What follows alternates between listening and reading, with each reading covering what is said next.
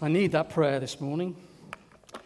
Um, I'm feeling disturbed in my spirit as I stand before you.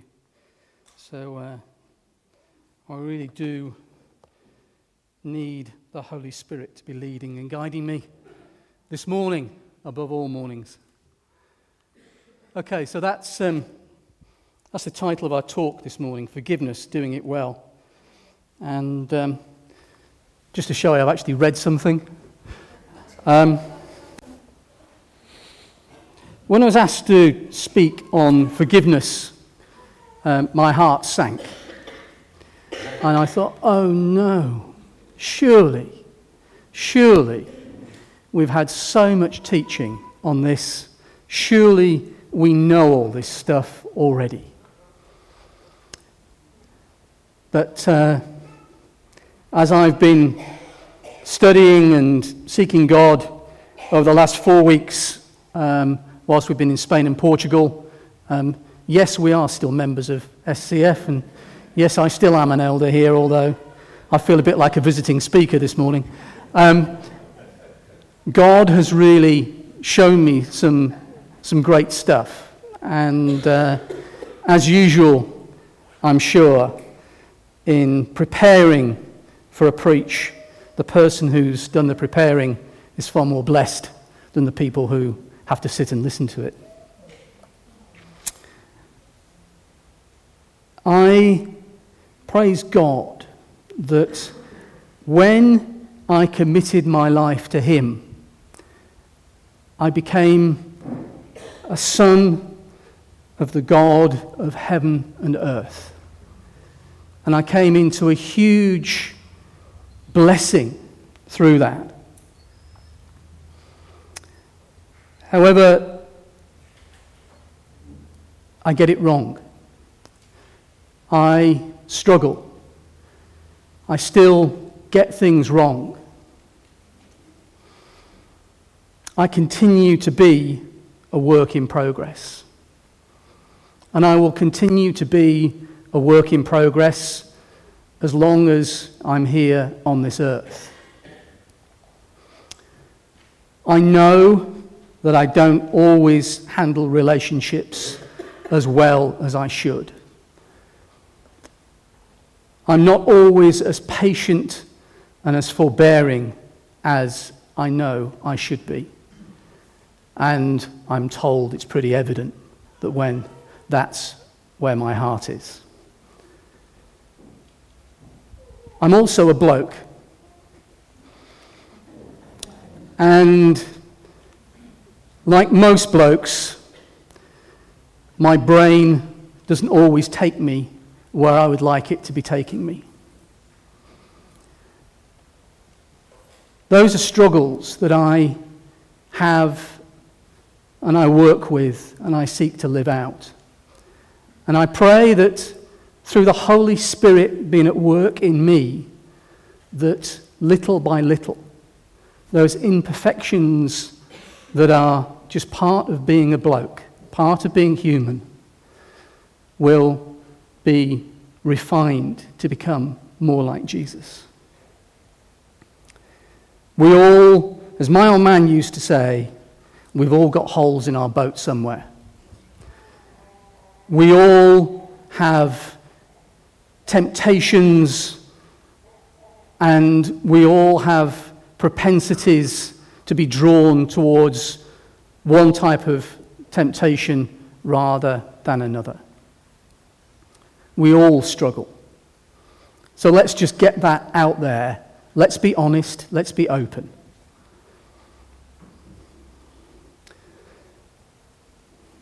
But I pray that in my recognition of my weakness, that that brings about compassion for my brothers and sisters.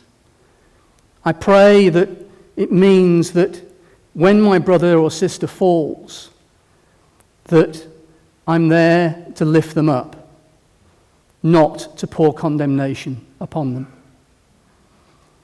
Out of my own weakness, out of recognizing my own weakness, I pray that that drives me to help others.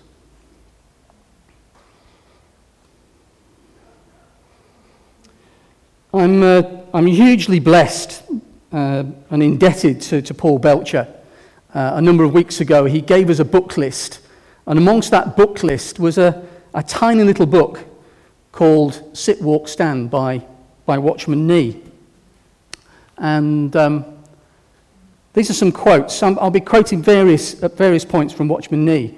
But the, the, the language is a little antiquated. But as you read this there on the screen, to me, responsibility speaks of purpose, it speaks of calling, and it speaks of authority. And that term, manifest kinship, it's not just about wearing the badge, it's not just about wearing the shirt, it's about having the same calling as Jesus Christ. It's living our lives within the family, within the world here, in the way that Jesus would have us to live it. And that reference there to sit forever with Christ, our inheritance, our sanctification, our eternal destiny as children of God, as a specific purpose whilst we're here on earth. It's not just for our own benefit, it's for the benefit of everyone.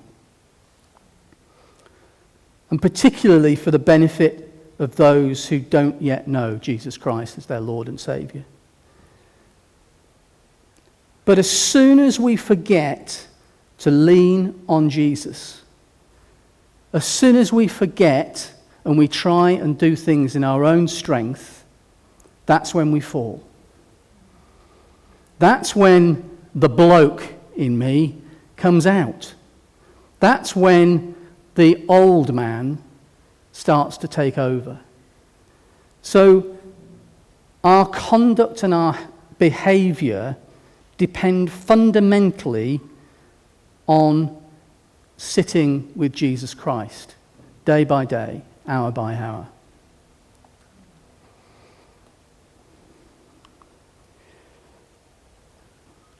So if you go to sleep for the next 30 minutes or so, this is what you need to remember.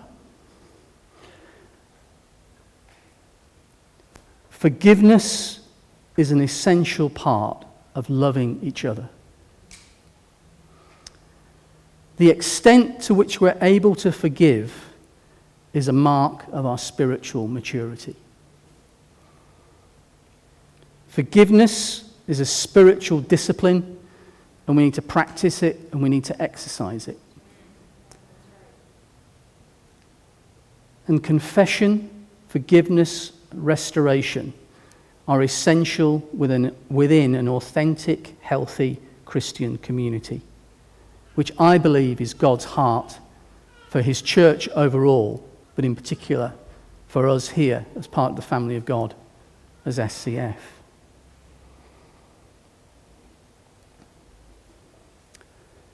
So before we move on, I wonder whether you'd be willing to just pray with me. And let's pray as the Lord Jesus Christ taught us to pray. And let's pray his prayer. And we're going to do it the old fashioned way. Is that okay? So perhaps you'd pray along with me. Our Father, who art in heaven hallowed be thy name. Thy kingdom come, thy will be done, on earth as it is in heaven. Give us this day our daily bread, and forgive us our trespasses, as we forgive those who trespass against us. And lead us not into temptation, but deliver us from evil. For thine is the kingdom, the power, and the glory forever and ever. Amen. Hallelujah. Hallelujah. Thank you, Crystal. Here's a couple of verses.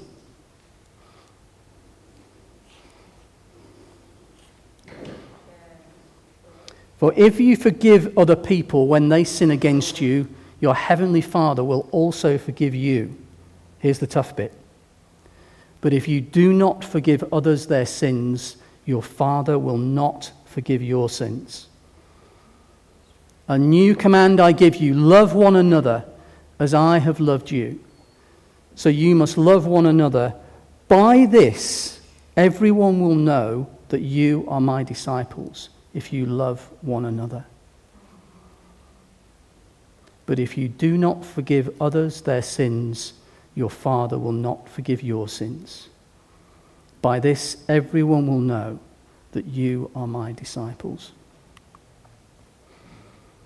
This is really tough stuff, isn't it?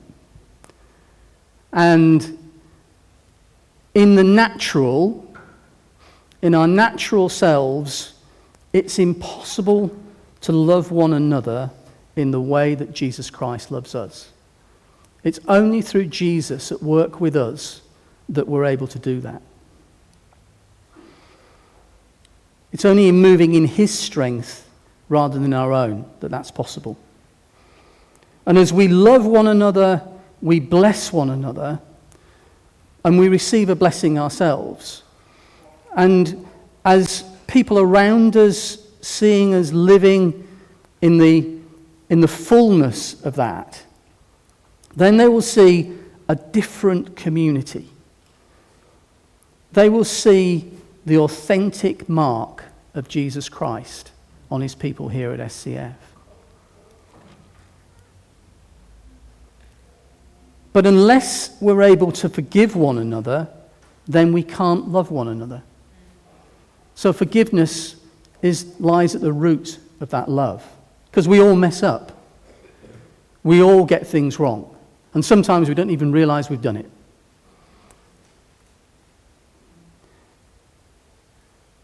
The extent that we're able to forgive is an indication of the Holy Spirit's Holy Spirit at work within us.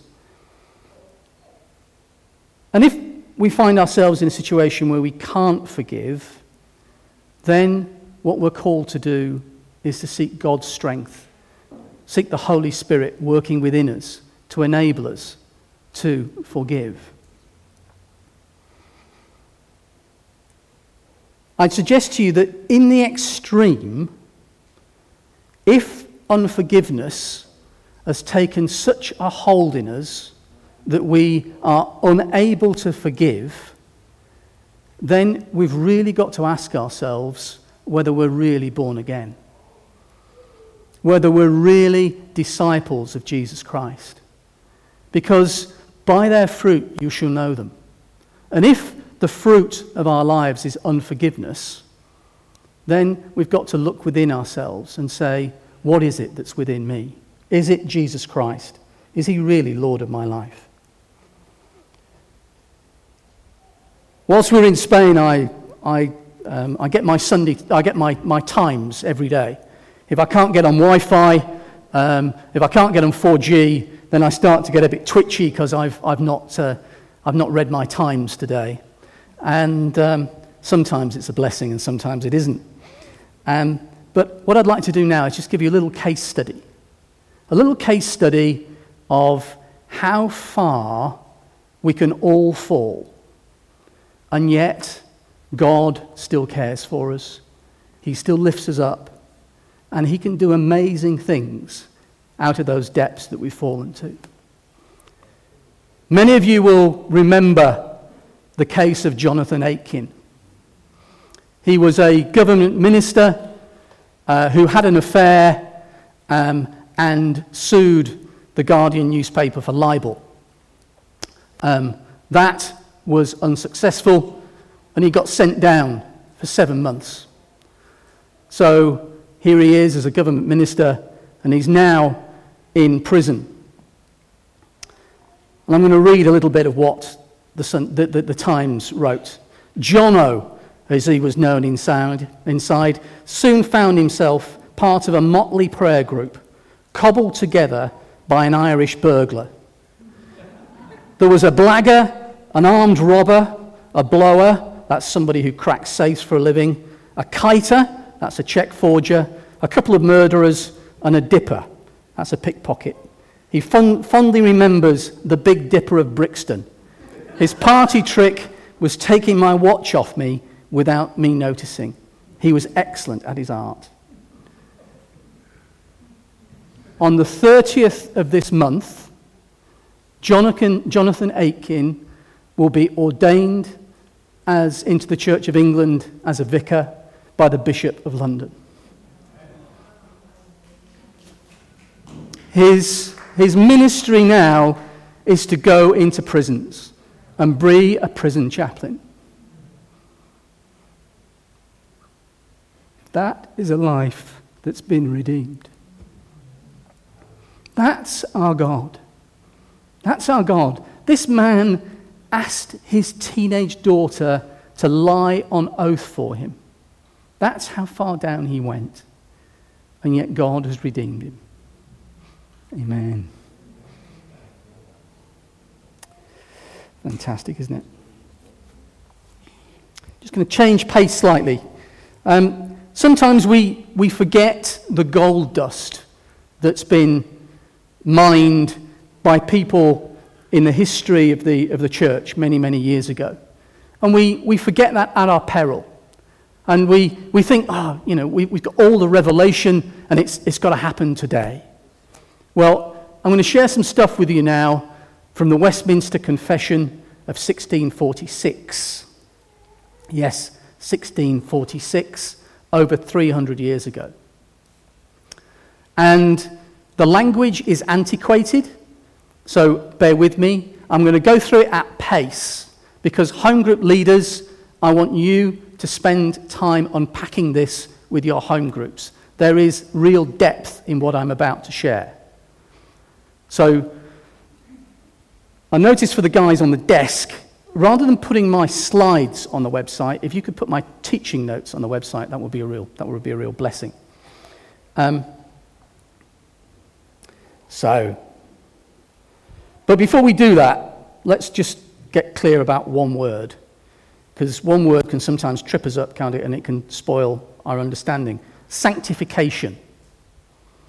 Sanctification the process of being made or becoming holy, i.e., set apart from God, for God. Every one of us has been and is being sanctified. As I say, don't be put off by the language. Just stick with it, and we're going to go through it at pace.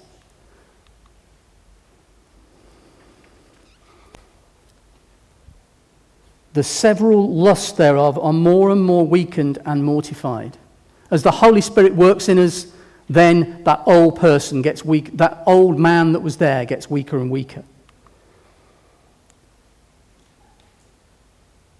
The sanctification goes on throughout our life because we remain imperfect until we go into the next life. And there's this war within us that we struggle with every day. Every single one of us struggles with it.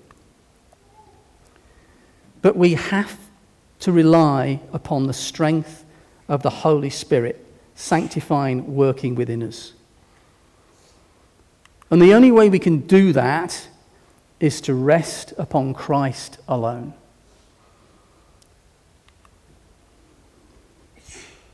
Bless you. And the only reason that we are able to claim it is through God's grace, not through anything that we have done.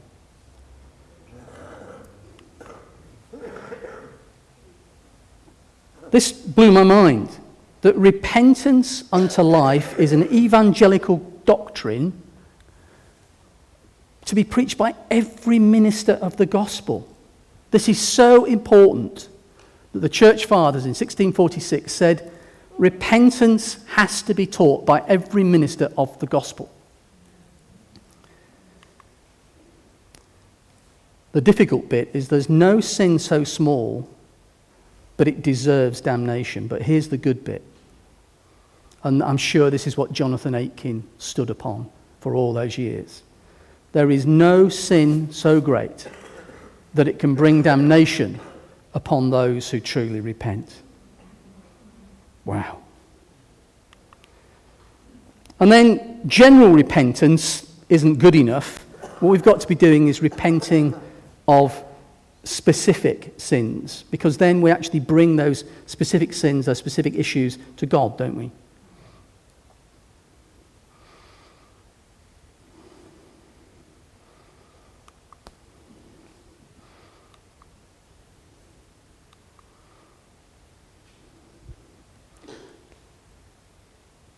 And then this bit here, it's, a, it's pretty long winded, but what it's about is, is about reconciliation. It's about us coming together and being reconciled as brothers and sisters within the church.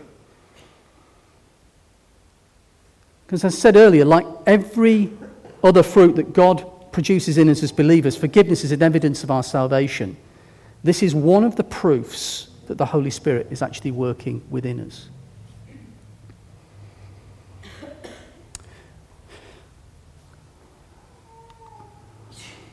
This was a, an interesting quote that I came across from uh, Robert Mulholland. Forgiveness is the most difficult spiritual discipline. So, what Mulholland is saying is that just like reading our Bibles, like praying every day, forgiveness is something that we've got to practice every single day. And when I was in business, um, we used to talk about clients paying for the work that they've, uh, that they've done. And we used to talk about getting them into the habit of paying. Don't let them go for a year and then suddenly give them a big bill at the end. Far better to give them a monthly bill and get them into the habit of paying the money. And so it is with us with forgiveness that the longer we leave it, then the more difficult it is to forgive. And that whole process of forgiving can take months, can take years. And I think it's true to say that the, the greater the emotional investment that you've made, or that has been made, in the person who's injured you, then the more difficult it is to forgive.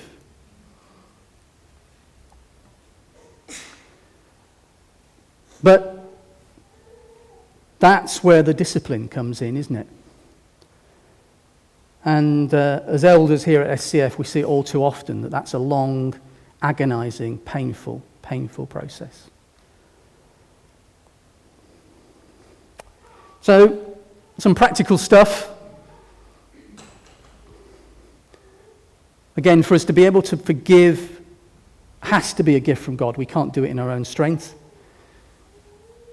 To forgive is to freely share what's already been given to us.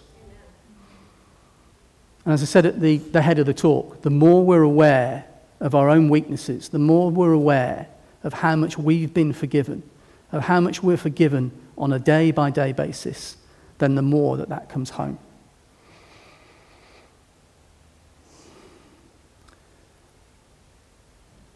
The challenge we have, I think, as evangelical Christians, more and more, is that our starting point is not that of the world. It's different. We start from a different place. We're called to start from a different place than the world would start from. It's one of the differences of being a church family rather than being a squash club or a football club. It's one of the things that marks us out, I guess. Just listen to this quote from Watchman Nee. Nothing has done greater harm to our Christian testimony than our trying to be right and demanding right of others. We become preoccupied with what is right and what is not right. We ask ourselves whether we have been justly or unjustly treated and seek to vindicate our actions but that is not our standard. The whole question for us is one of cross bearing. Wow.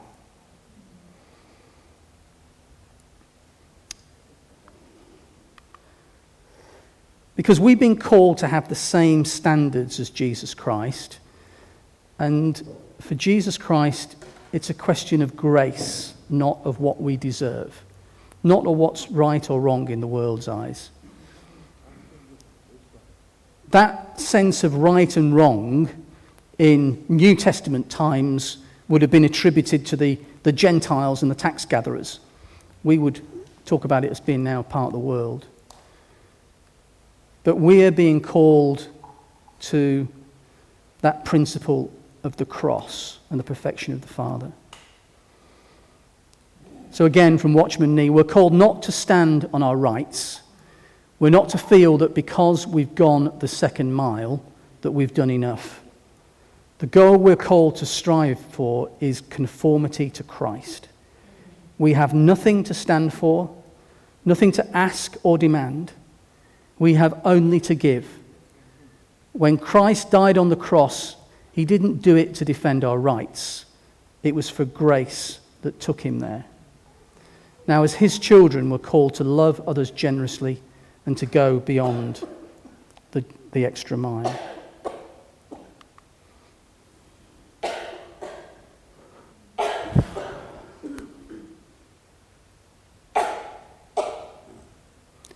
That sense of true forgiveness, in order to to really forgive, we have to walk into.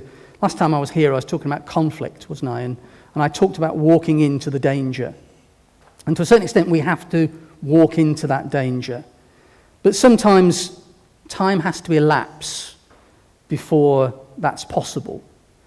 Um, to a certain extent, the wounds have to at least start to heal before we're able to start to bring about that true healing.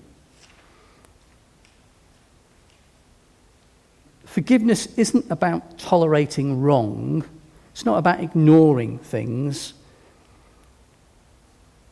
It, it's about intentionally carrying a load in faith. What do I mean by that? Sometimes the person who's wronged us doesn't even realize that they've done it. Sometimes they're unable or unwilling to admit that they've wronged us. Perhaps they just don't understand. Their perspective is completely different to ours. Sometimes they're not even there, they've gone. Either gone because they've passed away or gone because they're just in a different geography. What do we do in those circumstances? we carry our cross. And the more that we submit to Jesus, then experience says the easier it gets over time. It's a bit like bereavement, isn't it? It takes time. Sometimes you never do completely get over the hurt, but you can actually forgive in the way that Jesus is asking us to.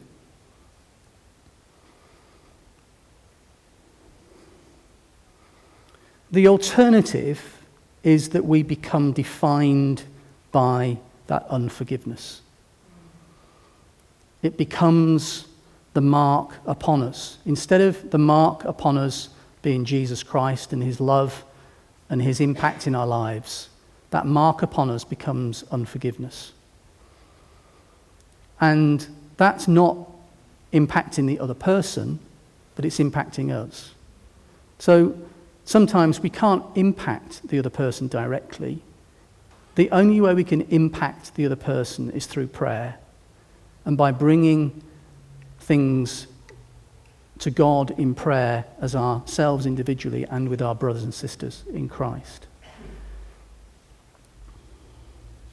The other aspect here is that Satan's paralyzing stranglehold on us quite often is because we accept his lies. Nobody else, nobody else in the church could possibly have the thoughts that I have. Nobody in the church could possibly have done what I've done. What I've done is beyond the pale, it's beyond redemption.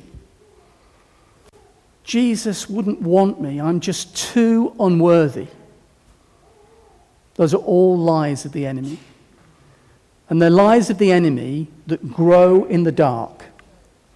And the more we bring them out into the open, and the more honest we are as brothers and sisters in Christ of the struggles that we're having and the way that we've fallen down, the more Jesus can impact and the more we become like Christ.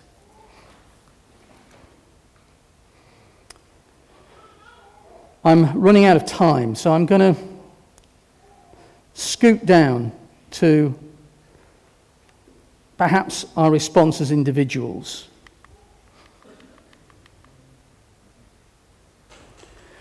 And again, I'm going to go through this fairly quickly. There are a number of aspects that really shape our response as individuals. Grief. We're grieving because a life has been marred, Christ's name has been shamed. There has to be a sense of realism in that in giving ourselves to Christ, our lives are not transformed in an instant.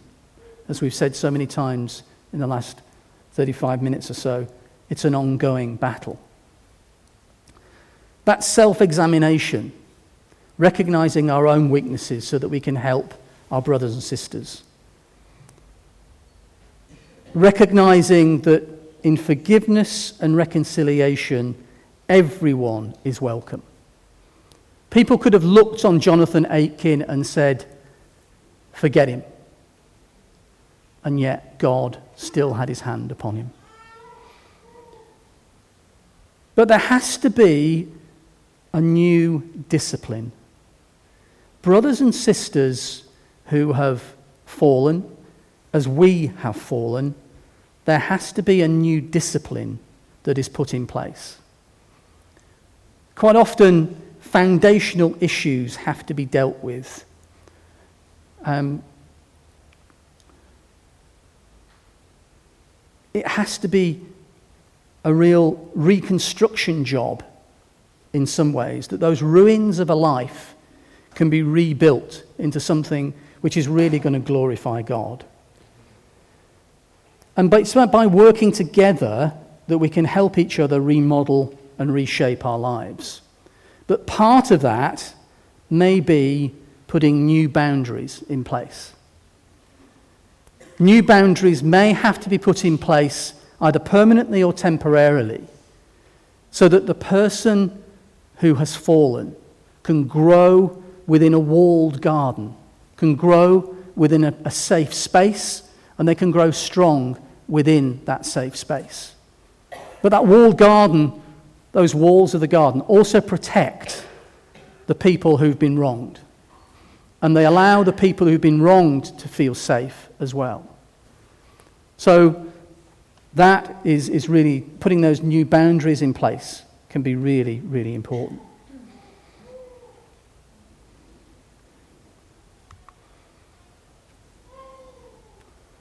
As we, as we think about going into communion, and I suggest, Sally, we just go into communion when you're ready.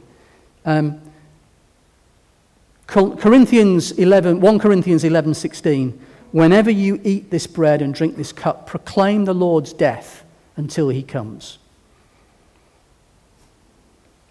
Let's remember that none of us are worthy. None of us are worthy in our own strength to come to the Lord's table. Let's remember it's only the sanctifying blood of Jesus Christ as he hung there on that cross that enables each and every one of us to actually come and share communion. Because we all fall short. And the cross is good news for every single one of us. It's the good news the world out there needs to hear. The cross is a place where broken lives can be restored and healed. And all are welcome in God's eyes. Come to me, all you are he- weary and heavy burdened, and I will give you rest. Come to me, all you who are weary and burdened.